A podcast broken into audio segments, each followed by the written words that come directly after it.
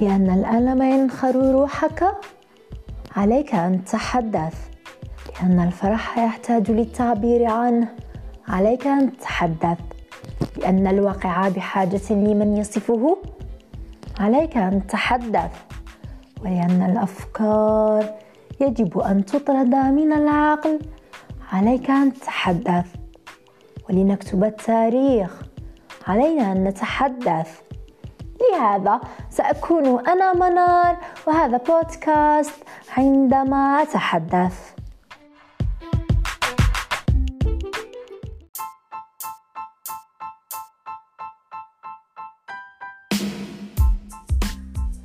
نحن الآن في عطلة وأغلبنا تنتظره امتحانات بعدها.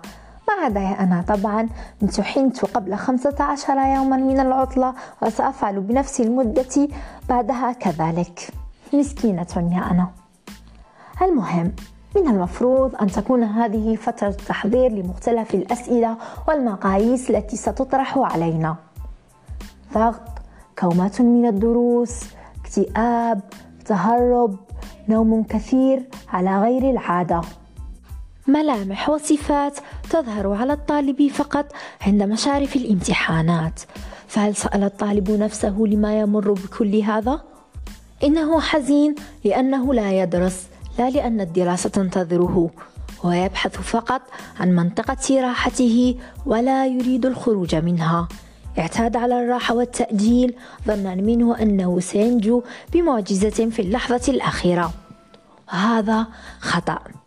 شي واحد منا سقسى روحو شحال راه يضيع وقت في التليفون؟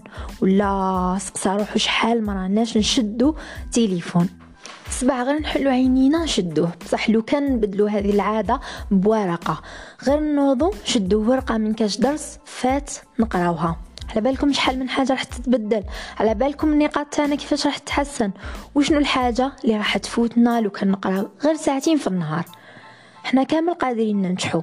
بصح حنا ما نحبوش ننجحو. نضيعوا الوقت في التفاهات اللي راح تبقى الحياة كامل. ماش تهرب. نرقدو ونفشلو رواحنا. نحطو نفسنا في واحد الدائرة اللي تخنقنا. والحل بسيط جدا. إنك تضحي بساعتين من نهارك. تقرأ فيهم بتركيز. ضحي بأسبوع قبل الامتحانات. وتقرأ فيه بلا ما تطلع راسك. أقرأ. تفكر شكون راهو يستناك تنجح. تفكر شحال ضيعت دراهم على قرايتك وانت رايح جاي. تفكر كي خاوتك يصبحوا راقدين وانت تنوض بكري على الجلتيدي هادو كامل تخليهم يروحوا. أقرأ ونجح باش تعب سنوات ما يروش هكاك. أقرأ ونجح سكارف هذوك اللي قالوا لك أنت حابس. إذا كنت تحب روحك أقرأ. نهار فيشاج راح تندم بزاف.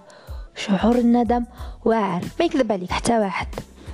انت عندك قدوات. ما تخليهاش تروح هكاك.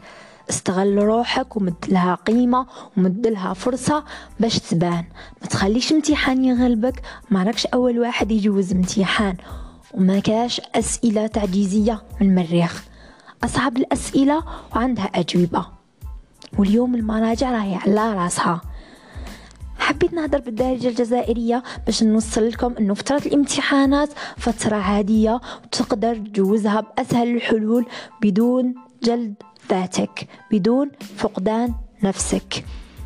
كامل ننجحوا؟ غير اللي ما حبش يقرأ. نتمنى لكم كامل النجاح والتوفيق. قعدوا مع رواحكم وشوفوا كيفاش راكم نضيعوها وفطنوا قبل ما يروح الحال. كانت هذه حلقتنا لليوم وإلى حين أن ألقاكم في حلقة جديدة كونوا دعما للفكرة دعاة للتفكير.